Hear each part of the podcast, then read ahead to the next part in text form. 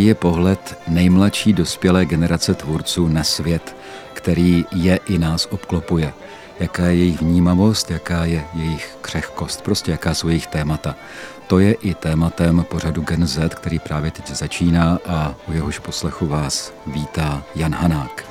Tím mladým autorem, který tady dnes je a který dnes bude představovat své dokumentární dílo, je Jiří Čaník. Jiří, vítej. Dobrý den. Jirko, ty si eh, teď vlastně, nebo teď předkládáš svoje dokumentární dílo, které je zároveň tvým absolventským bakalářským projektem na katedře mediálních studií a žurnalistiky Fakulty sociálních studií Masarykovy univerzity v Brně, to je dlouhá mantra.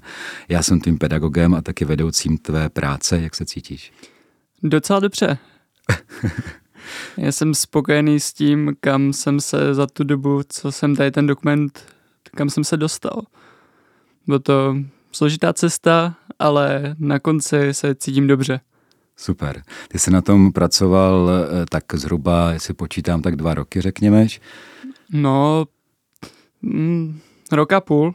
Rok a půl, rok a rok a půl, ale je to téma, které se tě drží už od gymnaziálních let a eh, o tom se taky dneska něco dozvíme, ale já bych rád tady teď dal prostor tvé dramaturgini eh, tohoto dokumentu Brit Jensen, která tady teď nemůže být protože je v Dánsku, ale se kterou jsem točil asi tak před půl rokem, když ještě zdaleka nebylo jasné, jak to celé dopadne. A tak eh, si to pojďme poslechnout. Brit, my tady spolu sedíme v situaci, kdy dokument Jiřího Čaníka ještě není hotový. Je to tak. A je to takový trochu návrat eh, vlastně eh, do minulosti, nebo spíš v této chvíli se koukáme do budoucnosti, protože toto, co se tady povídáme, se odvysílá, až ten dokument hotový bude, jestli hotový bude. Bude. Bude, věříš tomu? Jo. jo. Že Jiří má teďka tvůrčí krizi, že? Jo, jo, si myslím, že jo. Ale to patří k tomu. Patří to k tomu. Jo, jo. Já jsem mu to říkal taky, jo. se z toho nehroutí. Jo. jo. Ale uh, Jiří přišel, když za mnou přišel, že jsem jeho pedagog, tak přišel uh, s tím, že že chce točit o spisovatelce Tereze Boučkové, eh, že ho nějakým způsobem fascinuje a řekl takovou pro mě zásadní větu tehdy, já jsem z ní maturoval. Říkal jsem si v několika málo slovech je celý příběh jako mm-hmm. řečený a chtěl to vlastně původně natočit jako portrét eh, ideálně vltavského formátu, ale vy jste s Jirkou dospěli k něčemu přece jenom jinému. K čemu to bylo? K čemu jste dospěli? No, Jirka přišel za mnou eh, do mé kuchyně a to jsme si dali kávu a Jirka přesně mě začal vyprávět o tom, že chce to, točit tenhle ten portrét a řekl mi tu samou větu, jak řekl tobě. A mně to taky se líbilo, ta věta. To jsem ho hned řekla, že toto mě připadá zásadný. A my jsme právě dospěli k tomu, že má točit o tom, jak jeho zajímá spisovatelka Poučková a že má zkusit um, natočit si svoje um, setkání s ní a, a to, že jde saní, eh, se septat na to, jaký to bylo pro ní žít ve dvou světech. Že ona má nějakou zkušenost, kterou jeho zajímá, jako mladý člověk, který tuto zkušenost nemá a přitom ta zkušenost je součást že jo, té země, v které žijeme a kam patříme, nebo určitě Jirka patří. A tak to mě přišlo jako vlastně jako krásný námět. Mm-hmm. A on přesně řekl, že to on si vytáhl otázku eh, s tou spisovatelkou, když maturoval jako ze střední školy. A, že, a já jsem mu řekla, že to jí má říct, mm-hmm. že, že to tak bylo a co to pro něho znamenalo a jaký to bylo.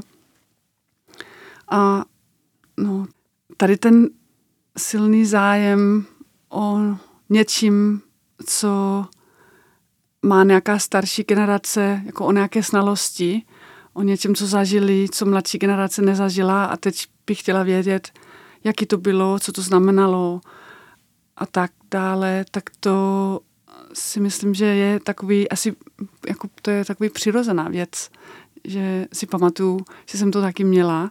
A vím, že to taky pořád mám jako k někomu, kdo je starší než mě, tak to klidně taky mám.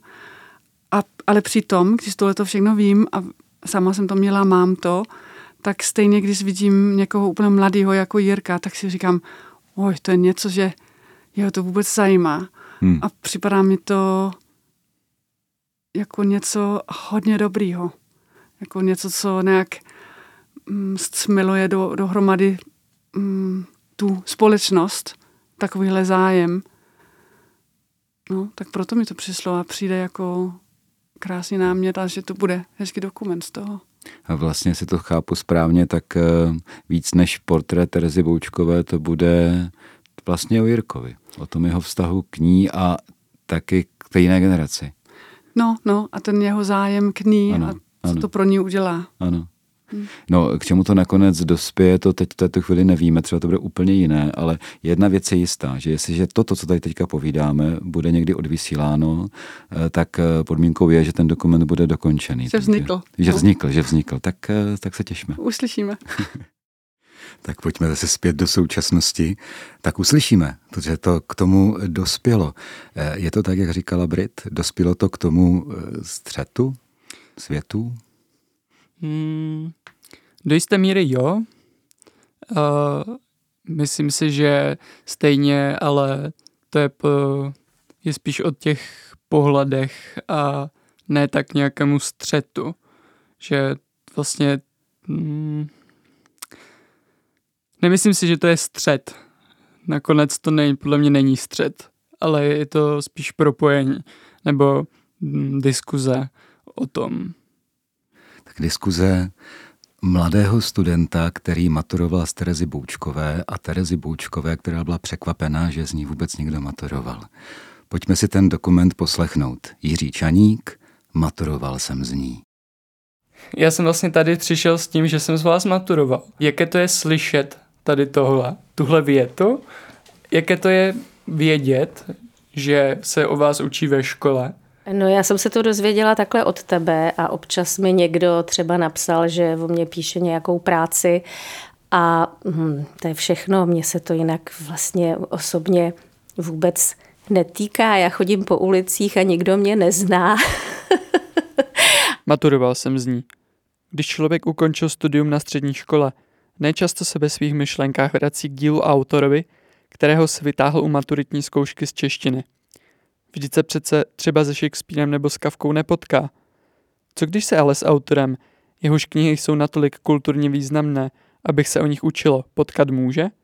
Sám jsem si tuto otázku podal a proto jsem se rozhodl, že oslovím Terezu Boučkovou, z jejíž knihy Rok kohouta jsem onu zkoušku dospělosti absolvoval. Chtěl bych se s ní pobavit o jejím životě a o průnicích, které její a mou generaci spojují.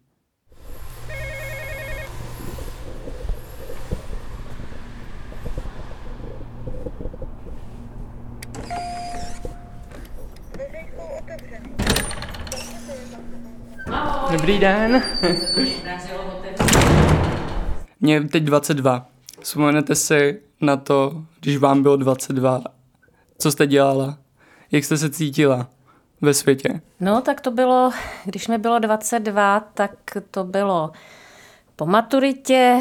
Eh, ještě rok po maturitě jsem směla chodit na jazykovou školu, na roční eh, abiturientský kurz a pak už jsem eh, byla uklízečka. Tereza Boučková je dcerou Pavla Kohouta, českého dizidenta, spisovatele a básníka. Právě kvůli svému otci, který byl jednou z hlavních osobností Pražského jara a od 70. let žil v exilu, byla persekuovaná komunistickým režimem. Nebylo jí tak umožněno studovat a vykonávala pouze nekvalifikované profese. Pokoušela se pod vedením herečky Vlasty Chramostové dostat na damu, což ji ale komunistický režim opět nedovolil – to vše vedlo k jejímu pozdějšímu podpisu Charty 77.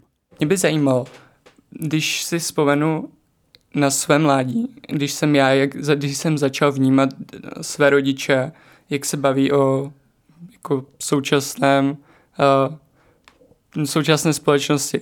Třeba si dost jistě pamatuju, jak, uh, nebo čistě si pamatuju, když naši nadávali na to, že se bude letiště přejmenovávat uh, na letiště Václava tady v Praze. Uh-huh. A mě by zajímalo, jestli máte nějaké takovéhle ústřižky z toho vašeho mládí. Mládí, jak, asi to bylo dost silnější, přítomnější, ten režim, ten kontext společenský. Jestli si na něco takového, něco takového vybavíte? Tak eh, zaprvé jsem žila jenom s mámou a s těma dalšíma dvěma sourozencema a e, máma e, měla co dělat, aby nás uživila, takže tady se nějaké intelektuální debaty vůbec nevedly, ale já jsem v 11 letech e, zažila okupaci. A zažila jsem ji právě tady v tomhle domě na Smíchově. Na Leninově třídě to uviděli. Valil se proti ním černý had. Blížil se hrozivě. Alfu napadlo, že se sune v protisměru a v tom jí došlo, že jestli neotočí a neujedou, srovná ji se zemí. Zbudil nás její pláč. Teprve teď jsme to slyšeli. Hůčeli tanky. Nikdo mi nedokázal vysvětlit, že není válka. Na náměstí, kde donedávna stával jen jediný tank jako symbol osvobození a míru, bylo teď tanku strašně moc a na nich hubení vojáci. Smrděli naftou a špínou. Okolo nich se tísnili lidé, vykládali česky a rusky a vojáci na ně nechápavě koukali. To byl teda úplně zásadní moment a potom já jsem přesně věděla, co je dobře a co je špatně. A e, vůbec e, na rozdíl právě od vás, kteří vyrůstáte ve svobodě, tak my jsme přesně měli toho nepřítele definovaného. A to byli rusáci a to byli pak, se omlouvám, kaféstroj a, a to jsem zapomněla, že jsem ho zapomněla vypnout. Tak já to vypnu teď. No, uh, takže, takže ten, ten nepřítel byl jasně definovaný a uh, my jsme prostě se sourozenci a s mámou, my jsme přesně věděli, kdo je dobrý a kdo je špatný. Ale pak jsem si to dělení, že, že nepatřím takzvaně na správné místo, protože mm, prostě kolem 70. roku začala už hodně postupovat normalizace, to znamená, že se spousta lidí, kteří měli stejný názor jako my, eh, prostě mm, navenek s okupací souhlasila, protože jinak by byli vyhození a děti by nemohly studovat. A právě jsem si pak uvědomila, že eh, že jsem vydělená z té společnosti, když jsem se nedostala na Gimple, přestože jsem udělala zkoušky dobře a, a tam, tam vlastně byl takový ten první, eh, první zvláštní šok, protože jak říkám, všichni jsme sice věděli, co je dobře, co je špatně, kdo je dobrý a kdo špatný. Byli tady ty rusáci, okupační vojska, ale současně jsme se jinak vůbec politikou nezabývali. Prostě jsme tady lítali v parku jako děti a neřešili jsme to a mm, s tátou jsem se fakt výdala párkrát za rok a vůbec mě neměl jak ovlivnit. A přesto jsem kvůli němu nebyla přijata na Gimple, tak to byly takový zvláštní paradoxy, takže takže jsem vlastně pořád nějak řešila eh, to, kam patřím, proč, proč tam jsem, eh, kdo za to může nebo nemůže a eh, nebylo to jednoduchý ale současně ten nepřítel byl jasný. Ten moment toho zlomu, kdy jste začala uvažovat nad tím, jako podepíšu chartu, budu prostě stát za těmi svými názory a bojovat proti tomu režimu, to nastal kdy? No, eh, to byl moment, a to už jsem taky moc krát řekla, kdy já jsem, se, já jsem chtěla být herečka a dvakrát jsem dělala zkoušky na damu protože tam se dalo dostat i bez maturity, když byl člověk hodně nadaný, takže jsem asi v 16, myslím, dělala poprvé ty zkoušky. A pak eh, tedy v roce maturity a nedostala jsem se tam a bylo mi jasně řečeno, um, nakonec mi to říkala i třídní profesorka, že jsem žádný, eh, žádný doporučení k dalšímu studiu nedostala, protože já jsem se tedy pak dostala na, ten, na to gymnázium, kam jsem chtěla jít. To mi máma někde vybrečila na ministerstvech, takže nakonec jsem si mohla teda udělat maturitu a mm, takže, jsem, takže jsem nebyla zase uh, přijatá, nebo neměla jsem šanci studovat a dělat to, co jsem si přála, zase proto, že jsem dcera Pavla Kohouta, který se s náma stále vlastně skoro vůbec nestýkal a nebavil a to mi přišlo jako hrozný. A když pak vznikla charta a my jsme, my jsme to sledovali v televizi a, a vlastně jsme že jo, četli eh, rudý právo a, a všechno to, co se kolem toho seběhlo, tak já jsem si uh, začala toho postoje svýho táty vážit, protože opravdu nikdo nevěděl, co se bude dít a jestli se nebudou opakovat 50. léta a jestli nebudou fakt lidi na, na léta zavíraný. Tak, eh, takže jsem eh, za něm šla a vlastně jsem se k tomu jeho názoru přihlásila a až ale asi za tři měsíce po vzniku charty, protože mě na tu damu připravovala herečka Vlasta Chramostová. Já jsem k ní chodila na hodiny herectví a hodně jsme spolu si povídali a byla to taková skvělá duše, kterou jsem hrozně potřebovala v té době, tak eh, jsem pak u ní tu chartu podepsala a byla jsem hrozně ráda, že budu mít konečně ty problémy kvůli sobě a ne kvůli svýmu tátovi. Náš socialismus jsme bránili úspěšně. Tlak začal i na jazykové škole. Mohl ji každodenně navštěvovat jen ten, kdo měl razítko, že je zaměstnán.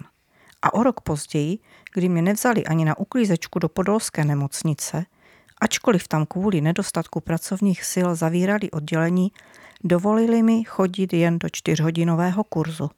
I tak to byl úspěch. A bylo jasno. Podepsala jsem u Madame Kuráž chartu. Hodně lidí, aby mohlo studovat, ale aby jich třeba ochránili svoji rodinu, vstoupil do strany. Mě by zajímalo, jestli jenom na nějaký malý ždověc momentu jste nad tím třeba uvažoval. Jasně. Tak já jsem samozřejmě taky pak na výsleších eh, STB uh, dostala různé nabídky, protože vždycky se ty výslechy odehrávaly tak, že uh, buď to nabízely výhody, anebo zastrašovali. A nic mezi tím v podstatě nebylo. Takže jsem taky takovou nabídku dostala, že když, když odsoudím eh, aktivity svého otce a když se mm, vlastně mm, řeknu, že jsem si ten podpis charty rozmyslela, protože ty výslechy se začaly konat až po tom podpisu a já jsem chtěla, aby byl zveřejněný. Neměla jsem co skrývat, protože už tehdy jsem stejně byla uklízečka i před podpisem. Nevzali mě nikam. Tak eh, tak eh, myslím, že já nevím, pro člověka, který má eh, vyznává nějaký hodnoty v životě a má nějaký svědomí, tak to bylo jasný a hm, já jsem vlastně vůbec o tom neuvažovala.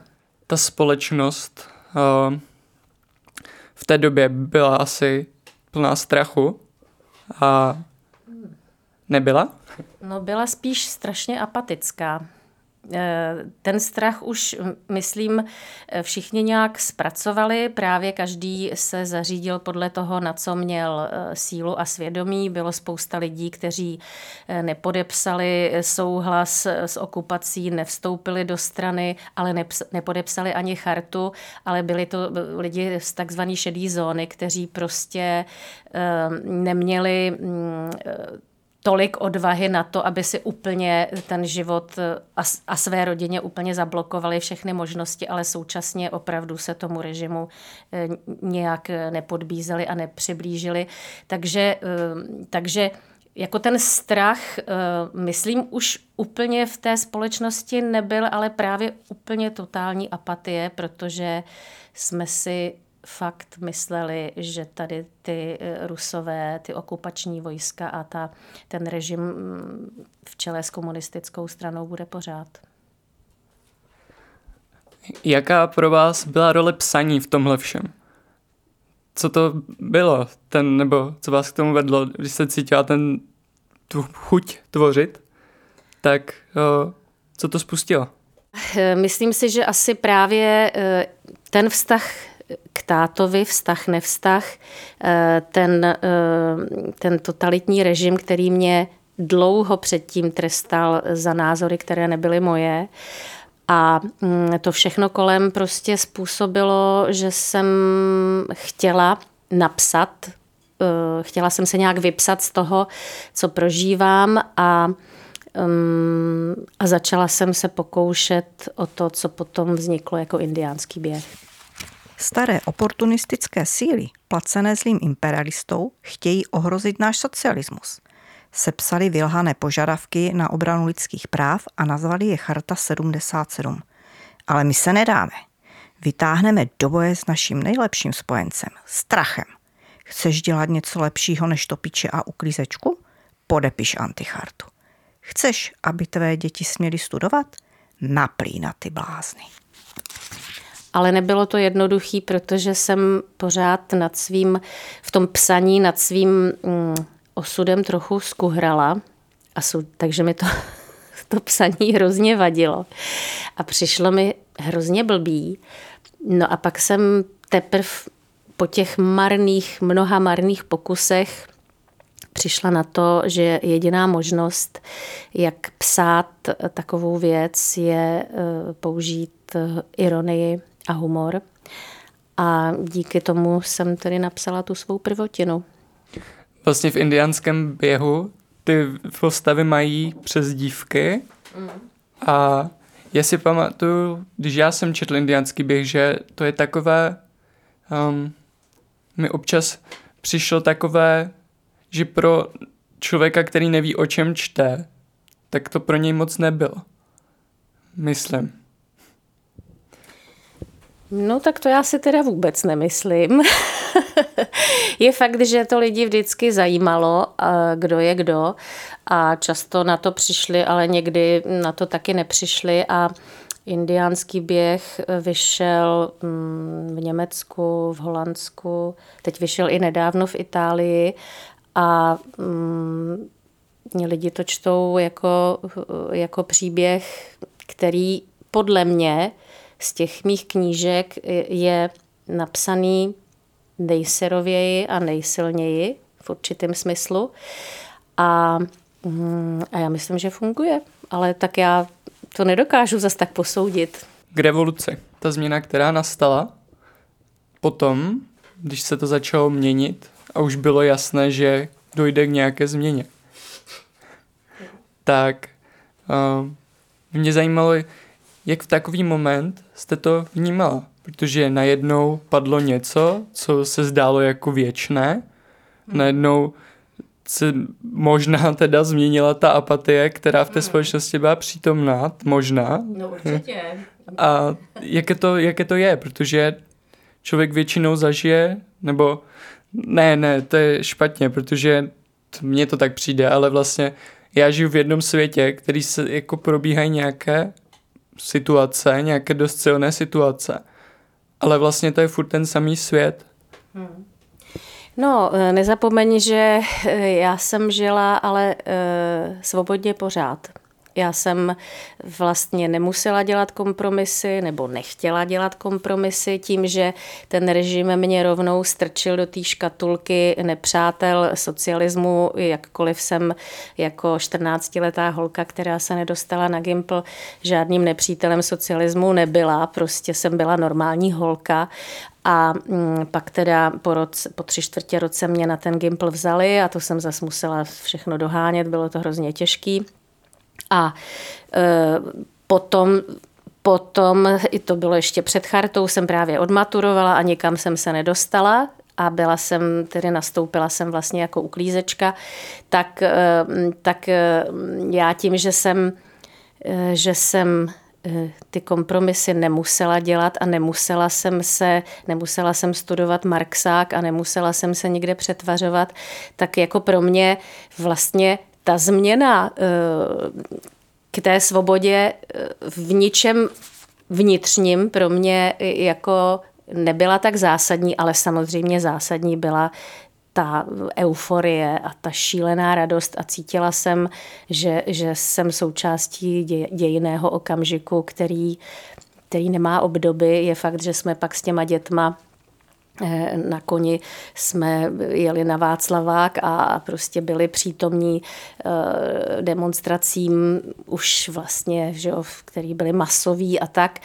Eh, bylo to krásný, no, ale, mm, ale pak přišly mm, zkušenosti, které jsem vůbec neočekávala a ty mě zase vrátily na zem. Moc se mi líbí ta myšlenka, kterou Tereza říká. Žila v nesvobodě, ale pořád byla svobodná – i tak je to ale pro mě stále vzdálené, protože i přesto, jakými změnami současný svět prochází, jako je třeba válka na Ukrajině, je to pořád ten stejný svět. Jak je ale vnímá právě ona? Té současné společnosti. K tomu, jak se chová k sociální, vlastně třeba i v rámci sociálních sítí, jak se lidi chovají k sobě, a co řeší za problémy. Máte nějakou, něco na srdci k tomu? Nějakou myšlenku? Tak mě hrozně dobře překvapilo, jak se eh, česká společnost projevila, když začala válka na Ukrajině. Musím říct, že jsem to nečekala, eh, že jsem opravdu mm, byla hodně překvapená a že mm, je docela eh, s podivem, že to pořád trvá, i když ne už v takové intenzitě, třeba ta podpora Ukrajiny a uprchlíků, ale pořád, pořád se, mm, myslím, Nemáme za co stydět. To, že se někde na Václaváku schromáždí eh, několik tisíc eh, křiklounů, je eh, jedna věc. Vždycky, vždycky ve společnosti bude, budou lidi, kteří se nechají ovlivnit dezinformacemi a, a různými troly. Teď je to samozřejmě mnohem jednodušší, protože Facebook a vůbec sociální sítě jsou v tomhle Eh, skutečně velmi nebezpečné, eh, tak, eh, tak to musím říct, že beru jako klad. Taky si myslím, že eh, bylo hezký, i když se to pak zvrtlo, jak ze začátku pandemie lidi byli soudržní a jak, jak si pomáhali. To se pak začalo postupně otáčet, protože lidi samozřejmě dlouho mm, v nějaké euforii nebo v nějakém jako úžasném odhodlání nevydrží a je fakt, že ta doba eh, té pandemie byla hodně náročná, protože to, že zažiju znovu zavřené hranice, to mě přišlo jako úplně úplně děsný.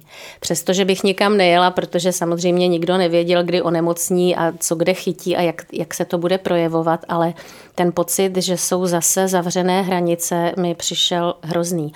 Tak, eh, tak, takže já vlastně bych spíš vyzdvihla to, že se lidi přece jenom dokázali eh, docela sjednotit na, na dobrých myšlenkách a nakonec se to projevilo i teď při volbě prezidenta, kdy já jsem se fakt hrozně bála, že ten populismus Babišův a, a to jeho strašení válkou, že, že, bude, že vyhraje.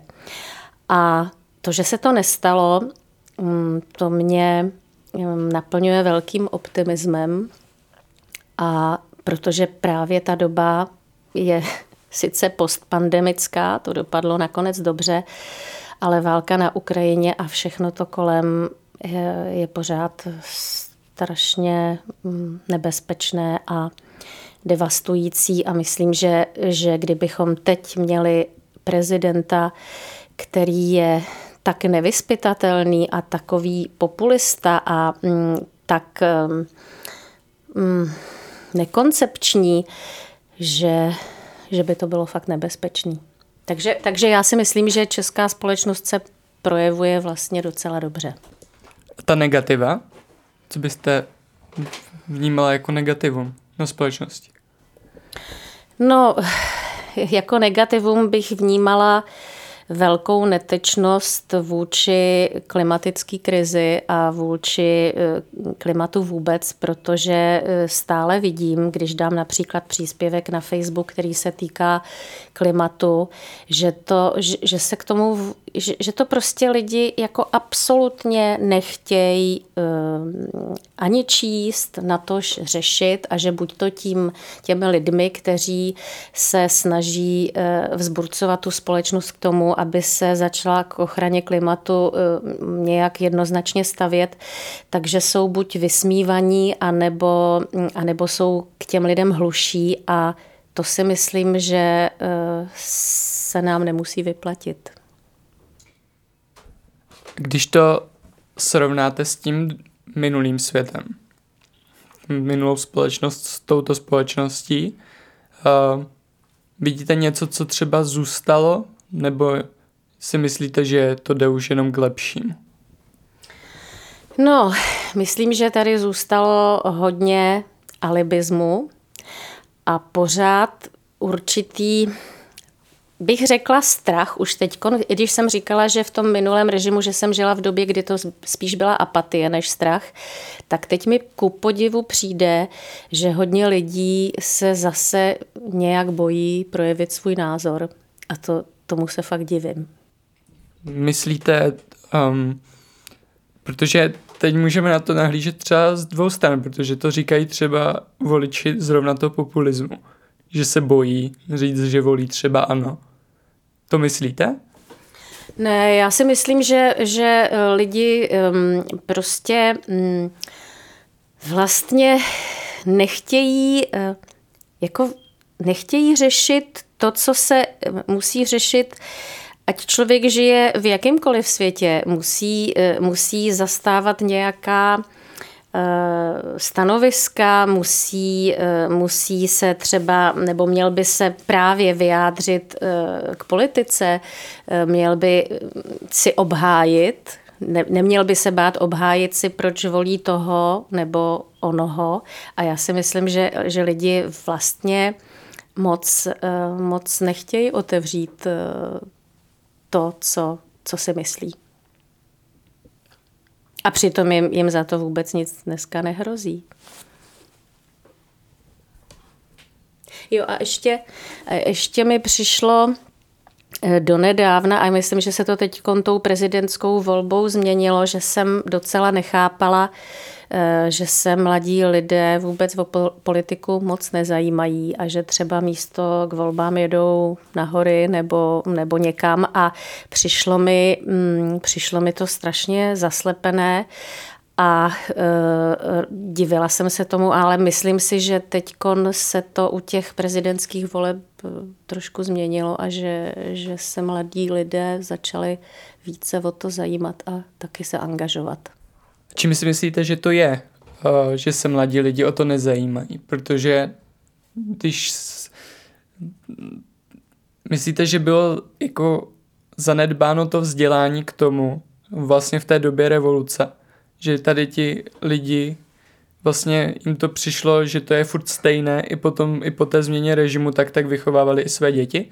Nebo si myslíte, že to je tím uh, těmi politiky, že za to můžou svými výroky, svým chováním, svými názory? No tak to já vůbec nevím, protože já si vůbec nedovolím soudit uh, společnost uh, nebo řešit to, jak se kdo chová, protože já jsem tohle vždycky měla celkem ujasněné a um, třeba mm, jsme um, s naším synem hodně se o věcech bavili a on byl vždycky angažovaný a vždycky chodil volit a v tomhle směru já si úplně nemyslím, že se něco má svádět eh, na někoho druhého. Myslím si, že prostě lidé, kteří se narodili do svobody, a která jim tak vlastně do toho života spadla, nebo, nebo jejich život do té svobody spadl a nezažili nic jiného, že si možná dlouho neuvědomovali, že svoboda není samozřejmá a že pro svobodu se a pro demokracii se musí něco dělat a myslím si, že si to teď uvědomili zkrátka. A nevím, jestli jako e, záleží na vzdělání, nebo hodně záleží na rodině, jestli ty rodiče ty své děti už dospělé, třeba e, právě jestli se s nima o tom baví a jestli jim předávají právě něco z těch hodnot, které sami vyznávají. A samozřejmě, samozřejmě že, že tady hodně lidí v tom minulém režimu, a to jsou rodiče dnešních třicátníků, eh, bylo apatických a vlastně mm, nechtělo nic řešit a možná si to tak jako vzali do života dál. Nevím, nevím, ale rozhodně si myslím, že, že možná teď eh, spousta mladých lidí pochopila, že, že záleží taky na jejich přístupu a že to je především jejich život. a ne, můj třeba už moc ne, jako do té budoucnosti. Takže, takže to mě jako přišlo fajn teďkon. Mě ještě možná zajímalo, um, já nevím, jestli jsem se na to neptal, ale takhle jako přímo, ale to srovnání těch dvou světů, když žijete teď v tom, teď žijete v nějaké době, v nějakém, nějaké společnosti, ohlednete se zpět za ten život, tak co vidíte? No já se ale právě vůbec nevohlížím, protože mě vůbec nebaví se ohlížet. Tak eh, sice je fakt, že teď, jak jsem se snažím... Ještě jednou, prosím.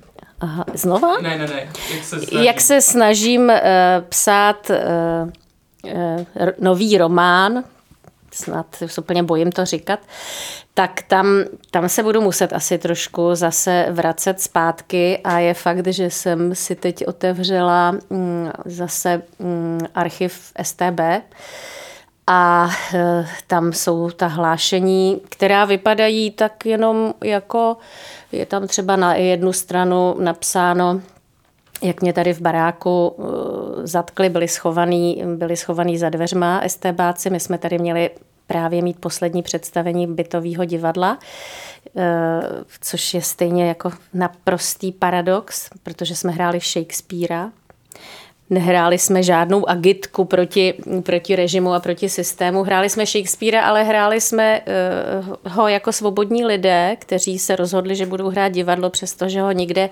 už hrát nemůžou, protože teda protagonisté Vlasta Chramostová už byla dávno vyhozená z divadla, stejně tak jako Pavel Landovský odevšad vyhozený a byli to velký herci.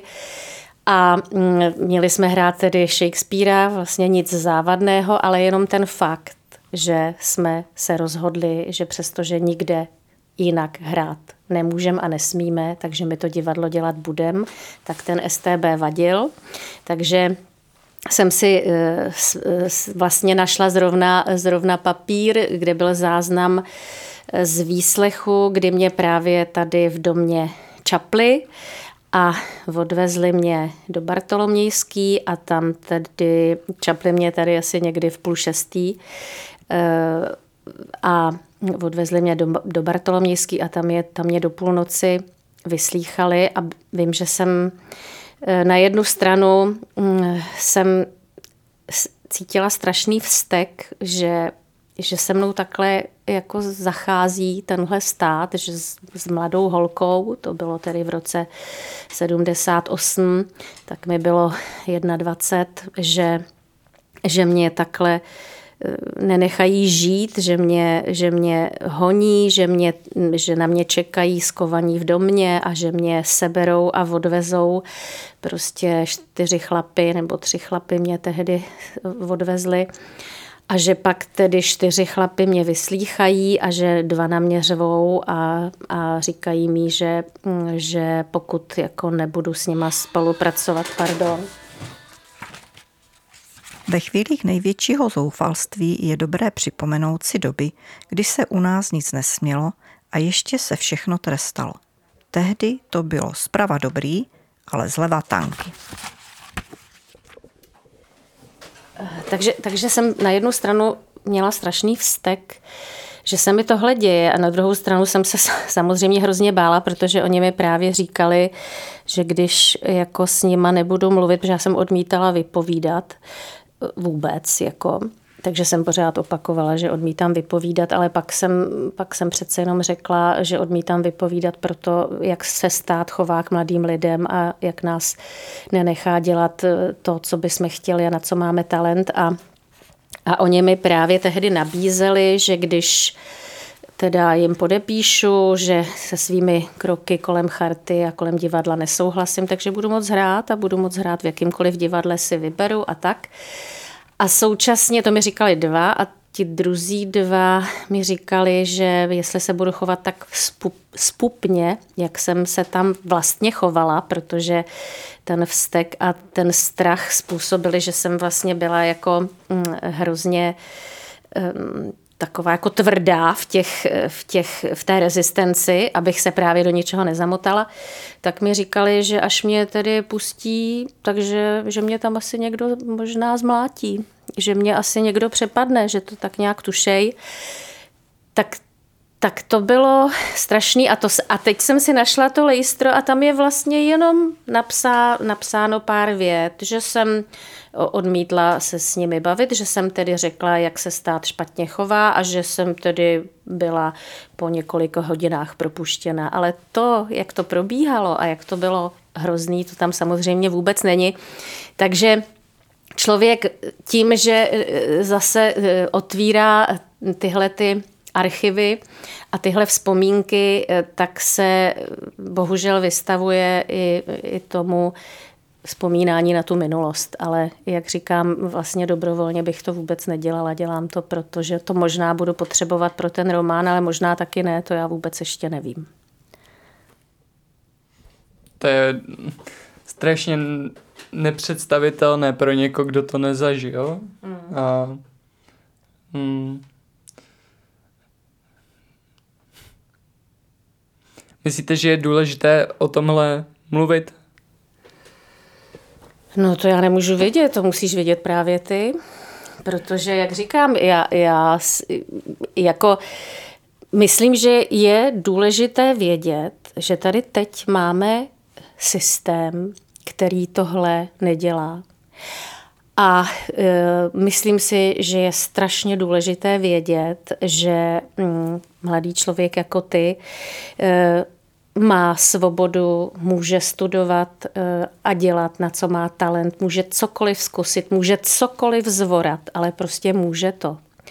A když ti někdo brání ve všech těchto věcech, jenom proto, eh, že jsi se narodil nějakým rodičům nebo nějakému otci, který se navíc eh, vlastně o tebe vůbec nezajímá, tak eh, to se fakt hrozně těžko snáší, ale myslím si současně, že si tak ten stát vyráběl svý nepřátele.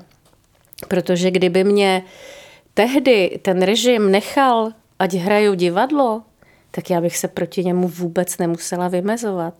Takže ono to všechno nějak se vším souvisí a uh, prostě um, je ale současně těžký říkat někomu, kdo se prostě narodil do svobody, eh, že to tak taky nemusí být vždycky a, a že by si toho měl považovat a že by proto měl něco dělat. Ale myslím si, že každý se potom k těm postojům vž- musí dopracovat nějakou svoji osobní zkušeností.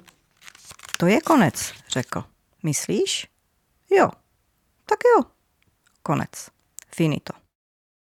Tak to byl dokument Jiřího Čaníka, Maturoval jsem z ní v pořadu Ganzet, který stále ještě provází Jan Hanák, který vás ještě jednou zdraví a za chvíli se rozloučí tady od mikrofonu. A e, Jiří Čaník tady samozřejmě je taky. Jirko, ještě jednou vítej. Zdravím. E, Jirko, co bych se tě tak zeptal na závěr? No, tak tvůrčí krize, o které jsme se tady bavili předtím, která byla součástí toho procesu té tvorby, bylo to něco, eh, co tě málem jako zastavilo v tvé tvorbě, nebo přece jenom to bylo neustále provázené tím takovou jiskřivostí, ne já to chci posunout dál? Spíš to, bylo to spíš provázené tou uh, jiskřivostí, než úplně zastavením jakékoliv motivace. Ono, bylo to složité, ale uh, furt jsem věděl, že to chci dodělat. Tam spíš mi šlo o to, že, nebo šlo o to, že jsem nevěděl, jakým směrem, ale věděl jsem, že něco z toho nakonec bude. Super. A taky, že je. Děkuji moc krát za tu spolupráci naší školní. Třeba budeme pokračovat i na nějakém tvém třeba magisterském projektu. No tak v této chvíli se ti chci poděkovat i za tu spolupráci, i za ten dokument, který tady byl uveřejněn. Tedy dokument Maturoval jsem z ní a autor Jiří Čaník. Jiří, děkuju. Děkuju a mějte se. A v této chvíli se taky od mikrofonu eh, loučí Jan Hanák, průvodce tímto pořadem. Pokud nás posloucháte v některé z podcastových aplikací, tak budeme samozřejmě moc rádi, pokud eh, o nás dáte vědět třeba svým přátelům, známým. Pokud nám pošlete nějakou korunu na vysílání a na tvorbu takovýchhle pořadu, tak budeme samozřejmě taky moc rádi. Tak jo, mějte se hezky.